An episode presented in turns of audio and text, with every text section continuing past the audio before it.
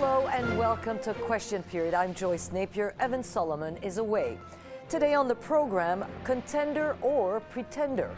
I do think that Pierre has got the advantage at this time. There is a lot of job to do, a lot of people to meet, a lot of people to convince to vote for the best leadership candidate. In my case, I do prefer Jean Charest. More MPs show support for leadership candidate Pierre Poilievre after his record membership claims. Is the race his to lose? Do other candidates like Jean Charest still have a path to victory? Conservative leadership candidate Jean Charest will be here why won't he release more specific membership numbers than travel pains? We need to smoothen out uh, the curve when it comes to ensuring that we have the right resources at the right time. The federal government says it's working on new measures to help ease delays at major airports. How will the backlogs impact Canadian tourism and those traveling for business? And is it time to drop vaccine mandates for travel? Minister of Tourism Randy Boissonnault will join us. Plus, step forward. What colonial laws are standing in your way? Let us discuss how we might dismantle them together. A special interlocutor begins work this week to address unmarked graves at residential schools. How will the role help with reconciliation? And why do laws need to be examined to protect and preserve burial sites? We'll speak to the newly appointed special interlocutor Kimberly Murray. This is Question Period. Let's go get some answers. Is the writing already on the wall in the Conservative leadership race? As the party works to validate a record number of memberships, frontrunner Pierre Poilievre may already be on his way to solidifying his path to victory. And while the number could change, the party is expecting more than 600,000 eligible voters. Of those numbers, Pierre Poilievre's campaign claims it has sold nearly 312,000 memberships. And Patrick Brown says his tally is upward of 150,000. Now, the race is not solely decided by memberships, but by points allocated in each of Canada's 338 ridings. So, distribution of where votes are coming from can be just as critical. And that's what candidate Jean Charest is banking on. He will only say he has recruited tens of thousands of members, but he does say he has the points he needs to win. So, why does Jean Charest still think he has a path to victory? Let's find out. Joining me now is conservative leadership candidate Jean Charest. Welcome to Question Period. Very good to have you in studio. Thank you. Um, so, let's start with the easy questions here. So Pierre Poilievre signed up more than 300,000 members. Patrick yeah. Brown says 150,000. And you've said tens of thousands. Yeah. So can you give us a specific number? well, and you know, Mr. Poilievre, uh, three, well, over 300,000, Mr. Brown, 150. There was 150 or 160.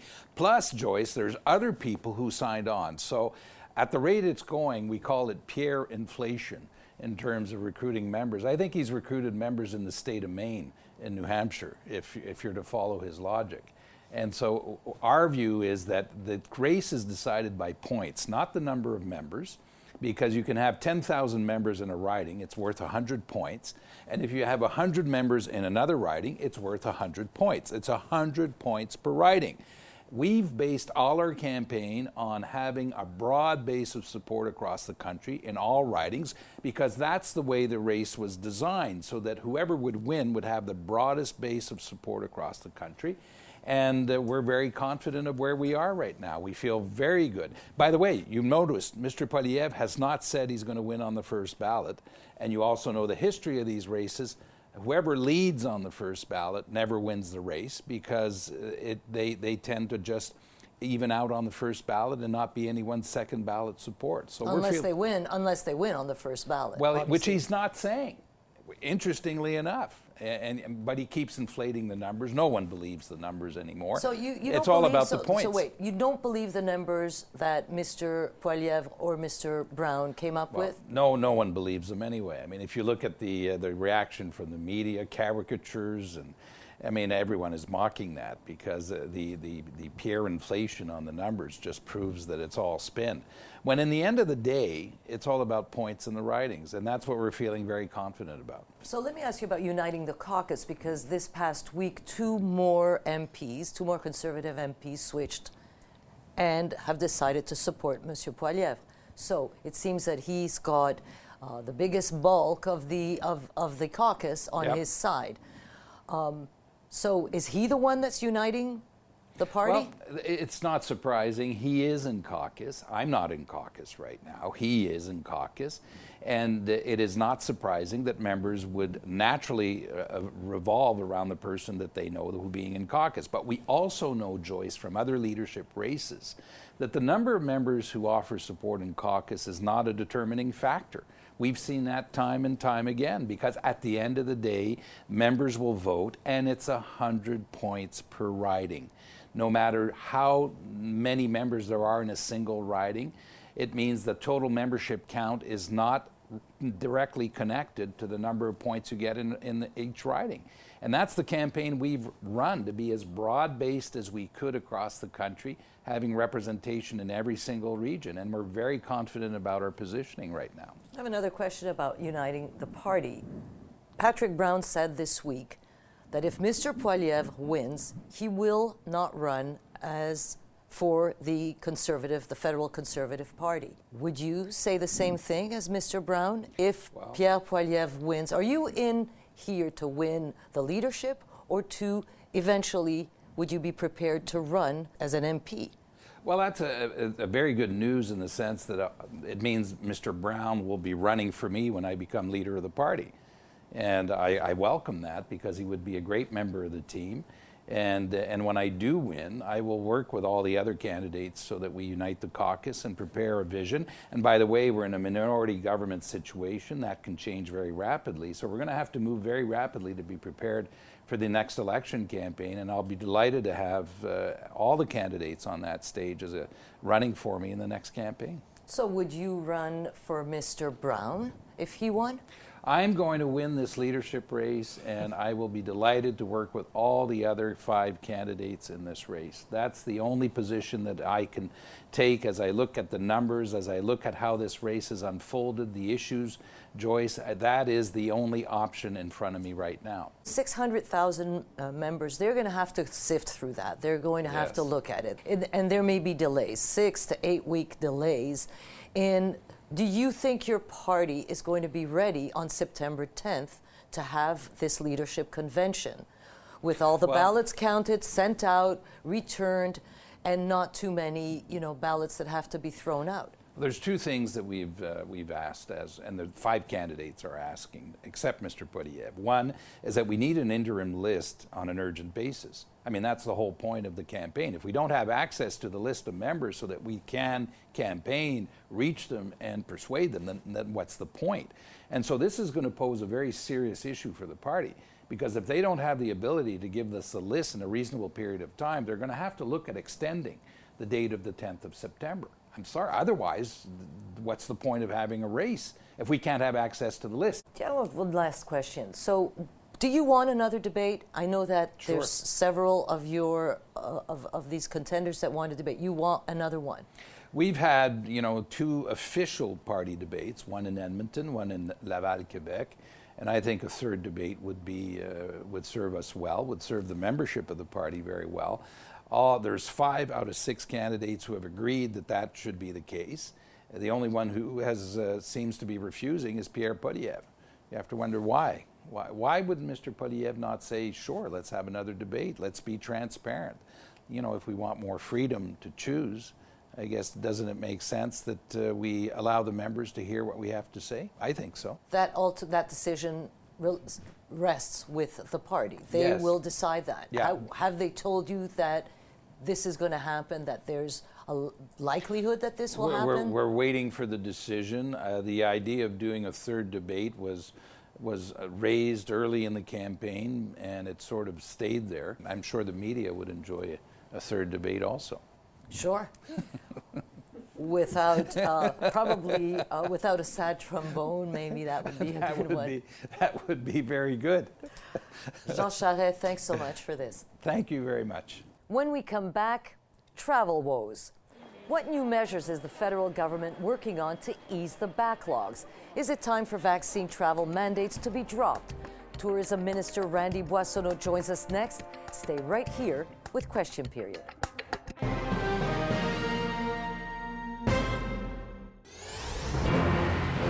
Travel is making its comeback, but can the industry keep up? In recent weeks, travelers have been facing airport delays and flight cancellations at some Canadian airports, like Pearson in Toronto. The federal government says it's hiring new staff and working on new measures to ease delays. There's a sense of urgency to do this, but we want to do it right. We want to understand the real bottlenecks and we want to address them uh, accurately and properly. Also, in response to the pressure, the federal government is now suspending random COVID testing at airports for vaccinated travelers returning to Canada. The Conservatives are also pushing for vaccine mandates to drop, a move even some Liberal MPs support.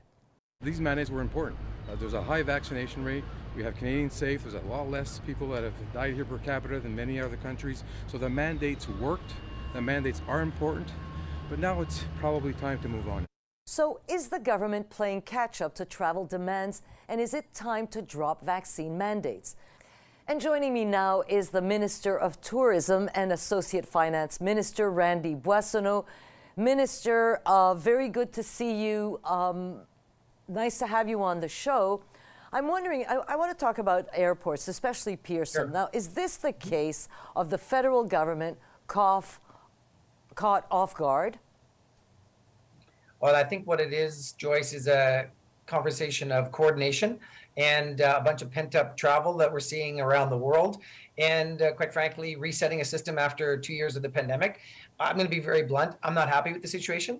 I don't want Canadians waiting in lines. I don't want international travelers stuck on the tarmac. Uh, we've got an issue. We need to fix it. And we're leaning in on this hard.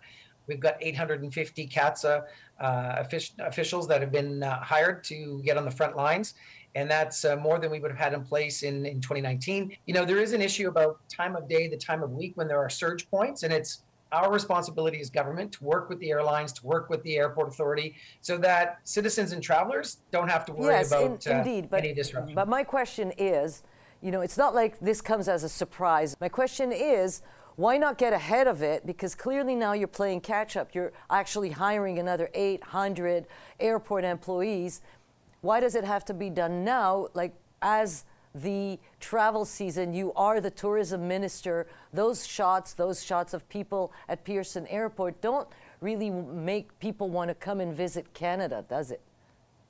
Well, we didn't hire 850 people yesterday, Joyce. There's 330 million that we put into the system uh, over the last number of months to be ready for well, the no, summer season. I have to interrupt you because you're, you're the, sure. the, the transport minister is the one who said we just hired 400, and then he said we hired actually more than 400, 800. So you are hiring yeah. people now. You, you haven't hired these people two months ago. You are hiring them and training them now.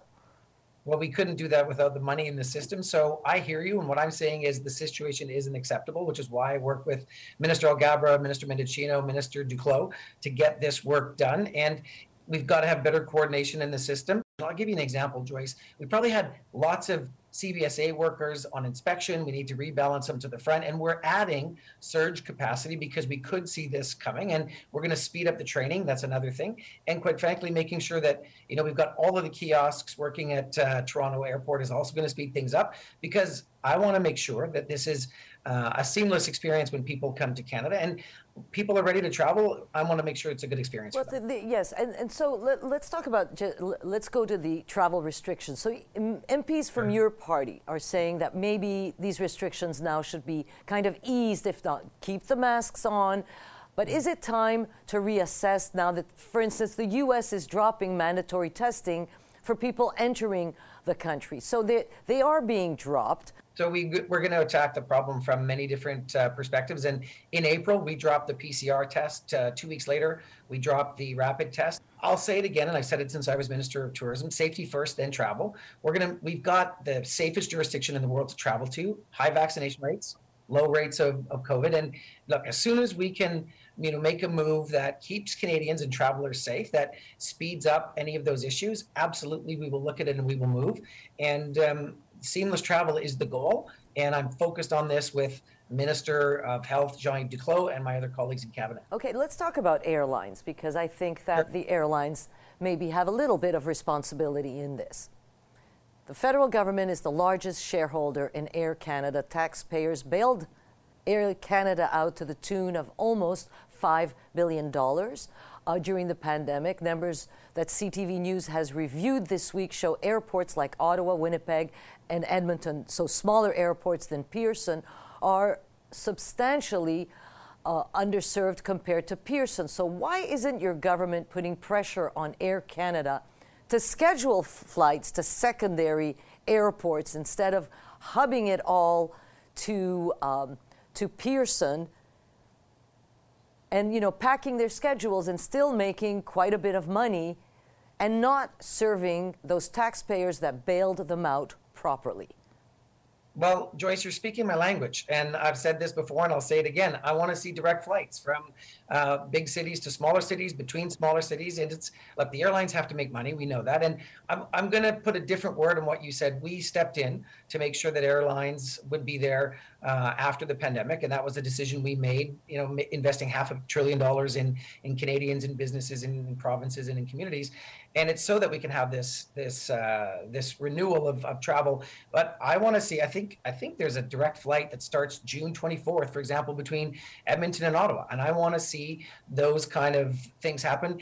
And I want all airlines to think about you know how we can have multiple gateway cities. Toronto's okay, so an important gateway city. Vancouver. So is Montreal, and these are conversations that the Minister of Transport and I mean we can't call up Air Canada and say schedule more flights. Well, I know. We, okay, so why would you not have a say after doling out almost five billion dollars, being the largest shareholder of Air Canada? Yeah. To tell them to change their practices. Absolutely, we can have those conversations, and as as corporate uh, boards, they will respond, and as executives, they will respond. I had these conversations with certain officials, uh, certainly uh, at Air Canada earlier this year. And look, the other thing that we want to make sure there is in the system is is competition. That's why ultra low cost carriers like Flair matter. That's why carriers like um, Porter are really important. The more competition we have in the system, the more agile we'll see the big two carriers, WestJet and Air Canada, be. And it's a really important point that you raise because we have to have more access to more points in Canada. It can't just be Toronto, Vancouver, uh, Montreal. Calgary uh, does have some access, but quite frankly, the more people are traveling, the more the airlines will be able to respond. And if they don't, some of the uh, smart well, they're not responding now, Minister. With all due respect, they're not responding now. So, when do you figure this should be, you know, a little bit more fluid. That traffic in airports should be a little bit more fluid. What what deadline are you giving yourselves because July 1st is upon us? This the surge in the system, Joyce, is something we're working through right now, and I want to see this done in a in a in a matter of weeks, not uh, half a year or a year. Like this, I want to make sure that this summer season is a summer season that people are going to remember for the experience that they have once they've left the airport. Well, and uh, Canadians will be watching Minister. Uh, Minister of Tourism and Associate Finance Minister Randy Boissonnault. thanks for joining us. Thanks, Joyce. All the best to you. Coming up, critical step. What will be the role of Canada's new special interlocutor for unmarked graves at residential schools? Why do existing laws need to be examined to protect and preserve burial sites? Special interlocutor Kimberly Murray joins us next. Stay right here with question period.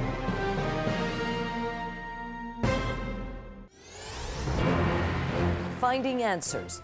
That will be the aim for Canada's new independent special interlocutor for unmarked graves at residential schools. Kimberly Murray starts that important job this week. She will be tasked with working with Indigenous communities to make recommendations to strengthen federal laws to protect and preserve unmarked burial sites. Now, Murray is no stranger to this work. She is the former executive director of the Truth and Reconciliation Commission.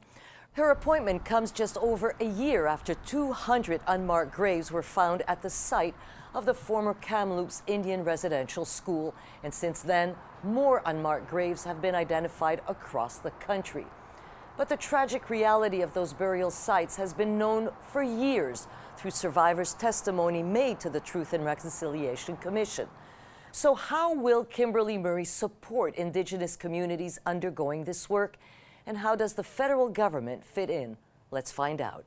Joining me now is the independent special interlocutor, Kimberly Murray. Uh, Ms. Murray, thanks for taking the time to talk to us. Good to have you on the show. So, your mandate actually starts now and continues for two years. Can you explain to Canadians what is your role and what's your main goal?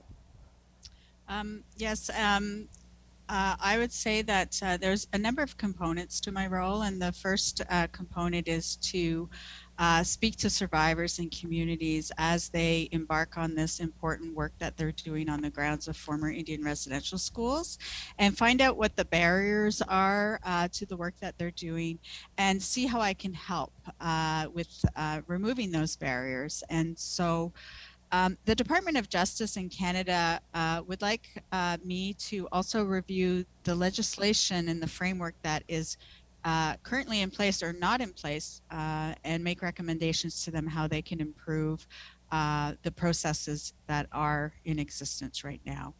Um, and then, um, you know, so it's this review of the provincial and federal legislation uh, and connecting people uh, with the right resources uh, in the federal government. So you speak of barriers. What what do you mean? What kind of barriers are there? Um, well, there's all kinds of barriers. So it can start from uh, the land and where the residential school was located. Uh, you know, there's provincial legislation, there's uh, private property, and how does one get onto the private property uh, to be able to conduct the ground penetrating radar.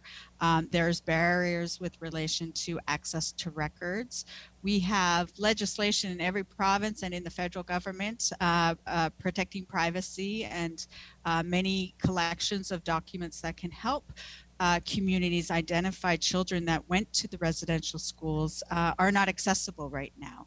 Um, so, you know, is it time to make some changes to some of these laws? Uh, how can we incorporate Indigenous law uh, principles into the colonial laws to open up some of these problems uh, and solve them for communities? So, what I'm hearing from you is this is going to be a very complex, um, you know, sort of multi layered uh, mandate that you have. So, you talk about records that provinces have as well. So it's not only the Vatican who ran a lot of these schools, it's not only the federal government, but the provinces also hold these records that are important to getting to the bottom of this. What kind of authority will you have to demand or require these records from, from all sides, from the Vatican, from the federal government, and from the provinces who actually have some of these records? Um, yeah, you're absolutely right. There's records in the provincial archives. There's records in municipal archives. There's records in more than the Vatican. Uh, you know, let's not forget there's the Anglican Church and the Presbyterian Church uh, as well, and the United Church that were involved in operating um, the residential schools. Um, my mandate has no powers to compel production of records. Uh, my mandate does make reference to uh, the ability to ask for records.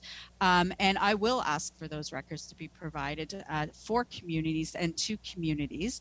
Um, there is a provision in the mandate that says that I can utilize any uh, legal avenues that are available and makes reference to freedom of information requests. I can tell you I will not be making freedom of information requests uh, to access records, um, but it, it's a broader uh, reference uh, to utilizing uh, any law. Um, and I, I will not shy away from having to go to court to help community get access to records if that's the way that communities want to go. You know, I, I want to go to these to these burial sites. You, you, you seem to think that they need to be legally protected. Legally protected from whom? From for for what reason? Um, well, first, I would say it's not just me that thinks they need to be legally protected. Uh, it was a call to action from the Truth and Reconciliation Commission. It is a call uh, and a want from survivors and leadership.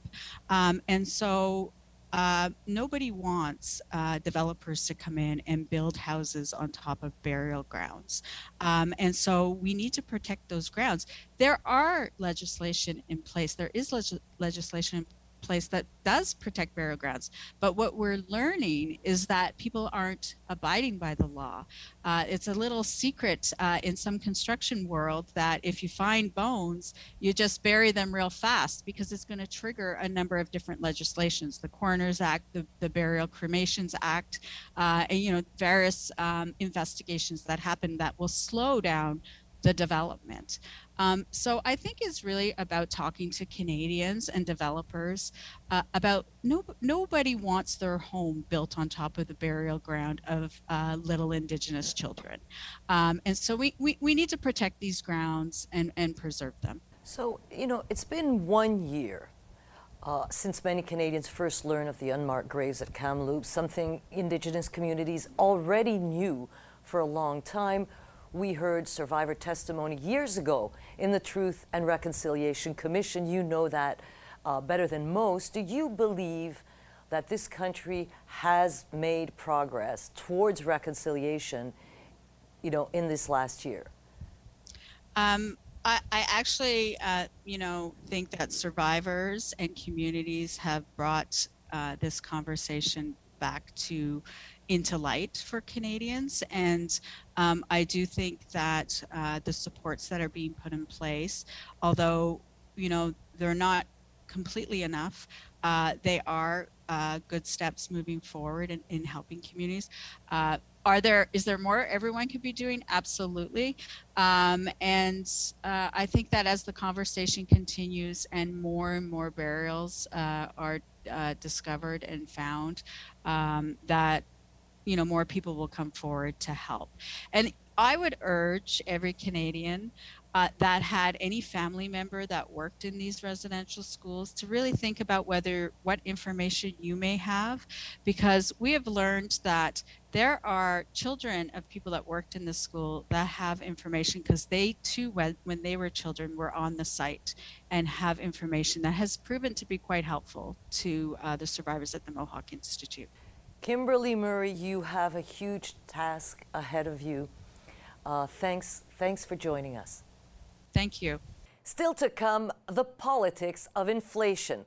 Can the Liberal government do more to ease the burden of inflation? And how are the Conservatives and NDP taking the government to task? Parliamentary Budget Officer Yves Giroux will join the scrum next. Stay right here with Question Period.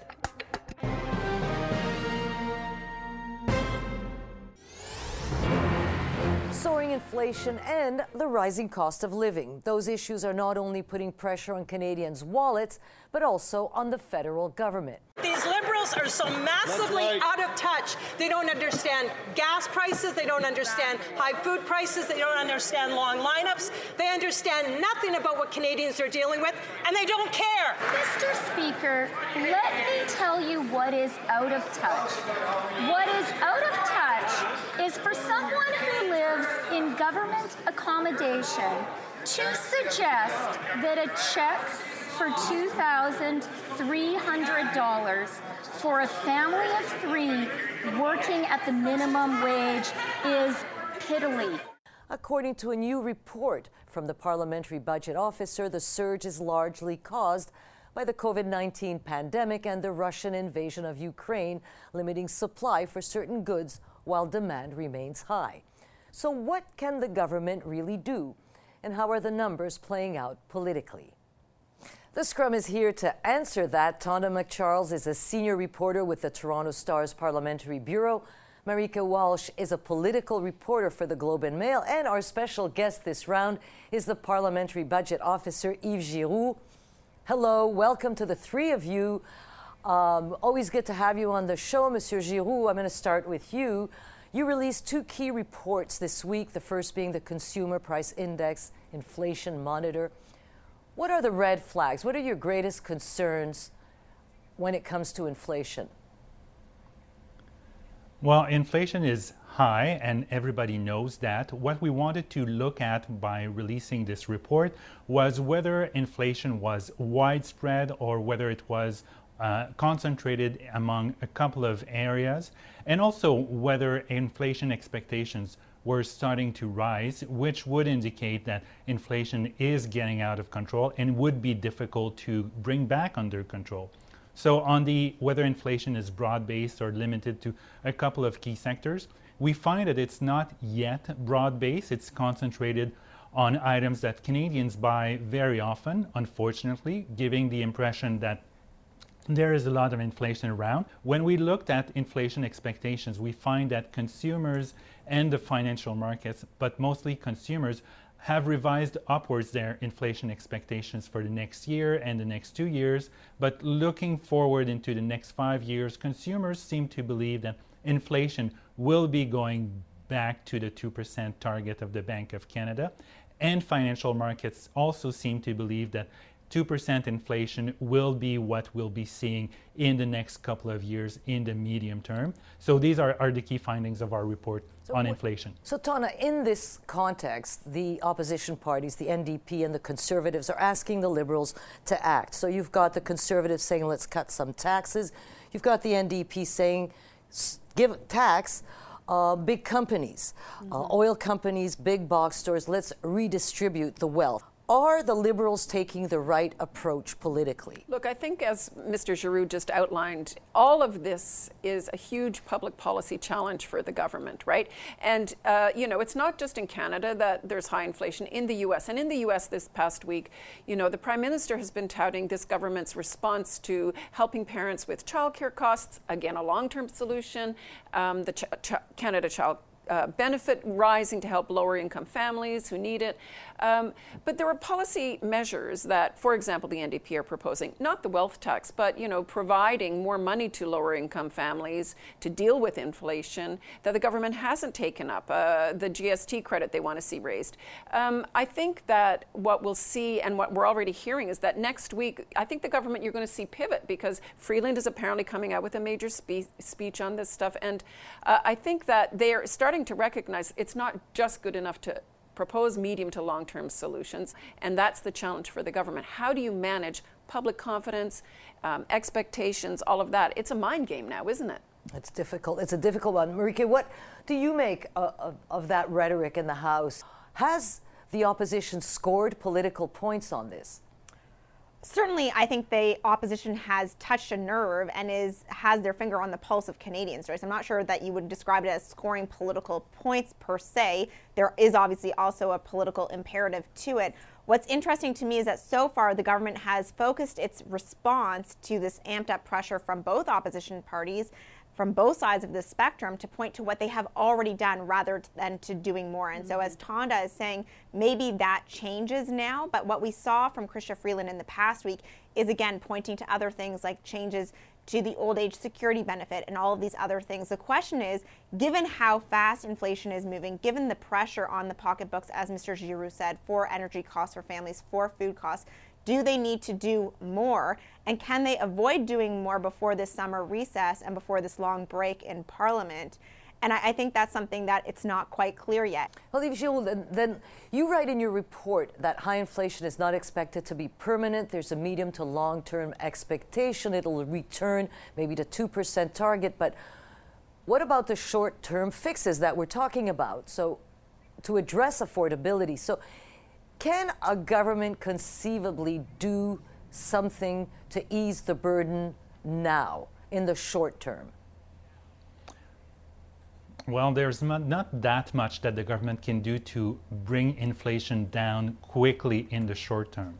The way the government or any government can quickly act uh, would be to reduce taxes, but in the grand scheme of things, when you have gas prices Um, that have spiked that much, and when you have housing prices that have increased significantly over the last 12 to 24 months, reducing taxes would, of course, reduce inflation, but it, I don't think it would be sufficient in and of itself to bring it back down to 2%. But there is some things that the government can do and that central banks together with governments can do in the medium and longer term.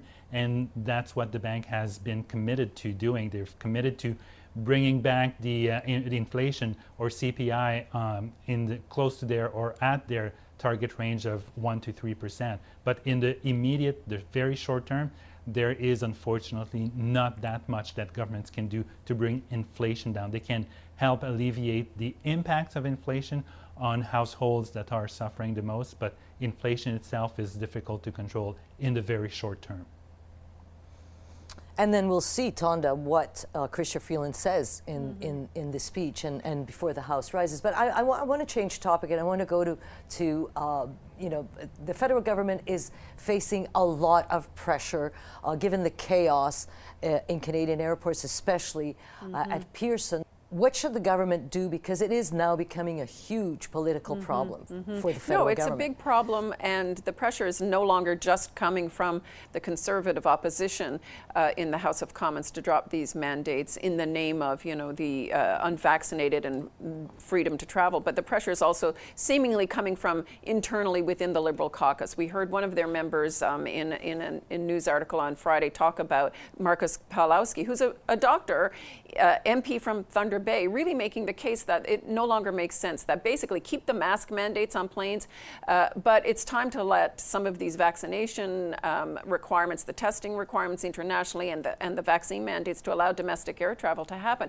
The question is that's not going to solve all the problems at uh, airports. Mm-hmm. The problems at airports are a function of staffing for the airlines, baggage handlers, security, the staffing from CATSA, the Canadian Air, Air Transport Security Authority. And so, look, this is a massive, complex problem. Marieke, what's your take on that? I mean, are, are, are they going to, is the, is the government going to have to lift mandates, do something? Although, as Tonda says, rightly so, that's not the only problem at airports. Mm-hmm.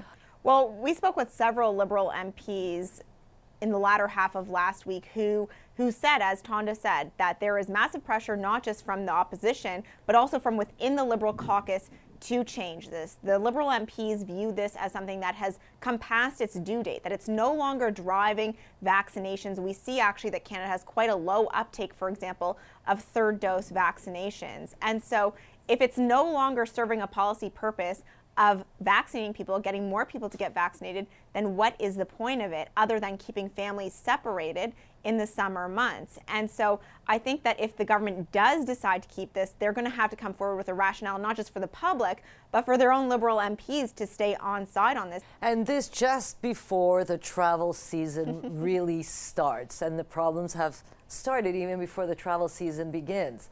Uh, Yves Giroux, thanks for joining us, Tonda and Marieke. will be back. When we come back, setting the record straight.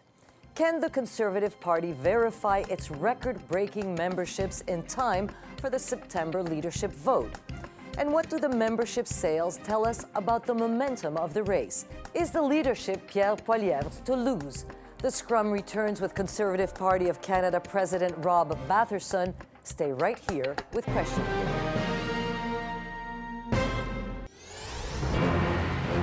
a massive membership list. The Conservative Party of Canada says leadership candidates can expect more than 600,000 members to place a vote for a new leader in September. And if the number sounds like a record one, well, it is. By comparison, the party counted more than 269,000 eligible voters in the last leadership race in 2020. The memberships still need to be verified by the party, and leadership candidates will have the chance to review and challenge those memberships. This year's record number has some questioning whether the party can get ballots to voters in time. So, what do the campaign membership claims tell us about the race? And what do these record breaking party sign-ups mean for the future of the party? And the Scrum is here to answer that. Tonda MacCharles is a senior reporter with the Toronto Star's Parliamentary Bureau. Marieke Walsh is a political reporter for the Globe and Mail. And our special guest this round is Conservative Party President Rob Batherson. Um, hi to the three of you. Good to see you. Rob, um, the, your party is expecting well over 600,000 members will be eligible to vote in this race. What does it tell you about the significance of the race and the fact that half of those members uh, seem uh, to have been, uh, you know, brought into your party by one candidate? Well, thanks, uh, Joyce. And first off, uh, of course, we're not commenting on specific numbers that individual campaigns uh, are stating they've signed up. But certainly, what we can talk about is well over 600,000 Canadians are signed up members in the Conservative Party of Canada. They're stepping up for change. They want to see a new government. They want to see a prime minister, new prime minister, and this is uh, the way for them to uh, step up and get involved. It's great news for the party and great news for democracy. So, Tonda, 311,000 mm-hmm. members, uh, Pierre Poilievre uh, says that he has, with proof that he has actually signed up. Um, you know, that is more than the total number of, of, of people who had signed up or of conservatives who signed up last time. So, what does it tell you? Is this, is this seem to be a done deal? Or can we expect surprises? It's look, it's a huge number. It's a huge number for Poilievre to have signed up. It's a huge number for the Conservative Party. It speaks to a campaign that has sought to motivate voters through anger against uh, the current government and the Prime Minister.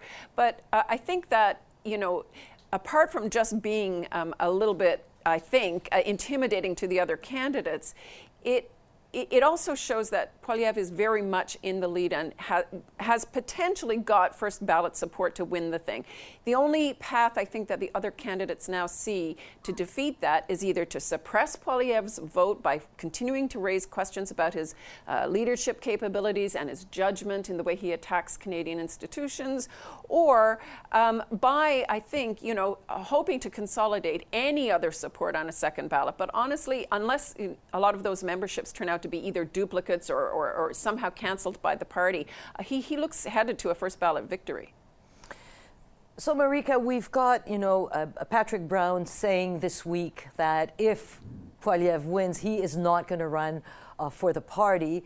Um, you know, we had Jean Charest earlier in the show insist he still has a path to victory. Two more MPs switched their allegiance to Poilievre. Is this a done deal? Well, it certainly uh, really shows the scale of the challenge for Jean Charest and for Patrick Brown Joyce if they do hope to still win.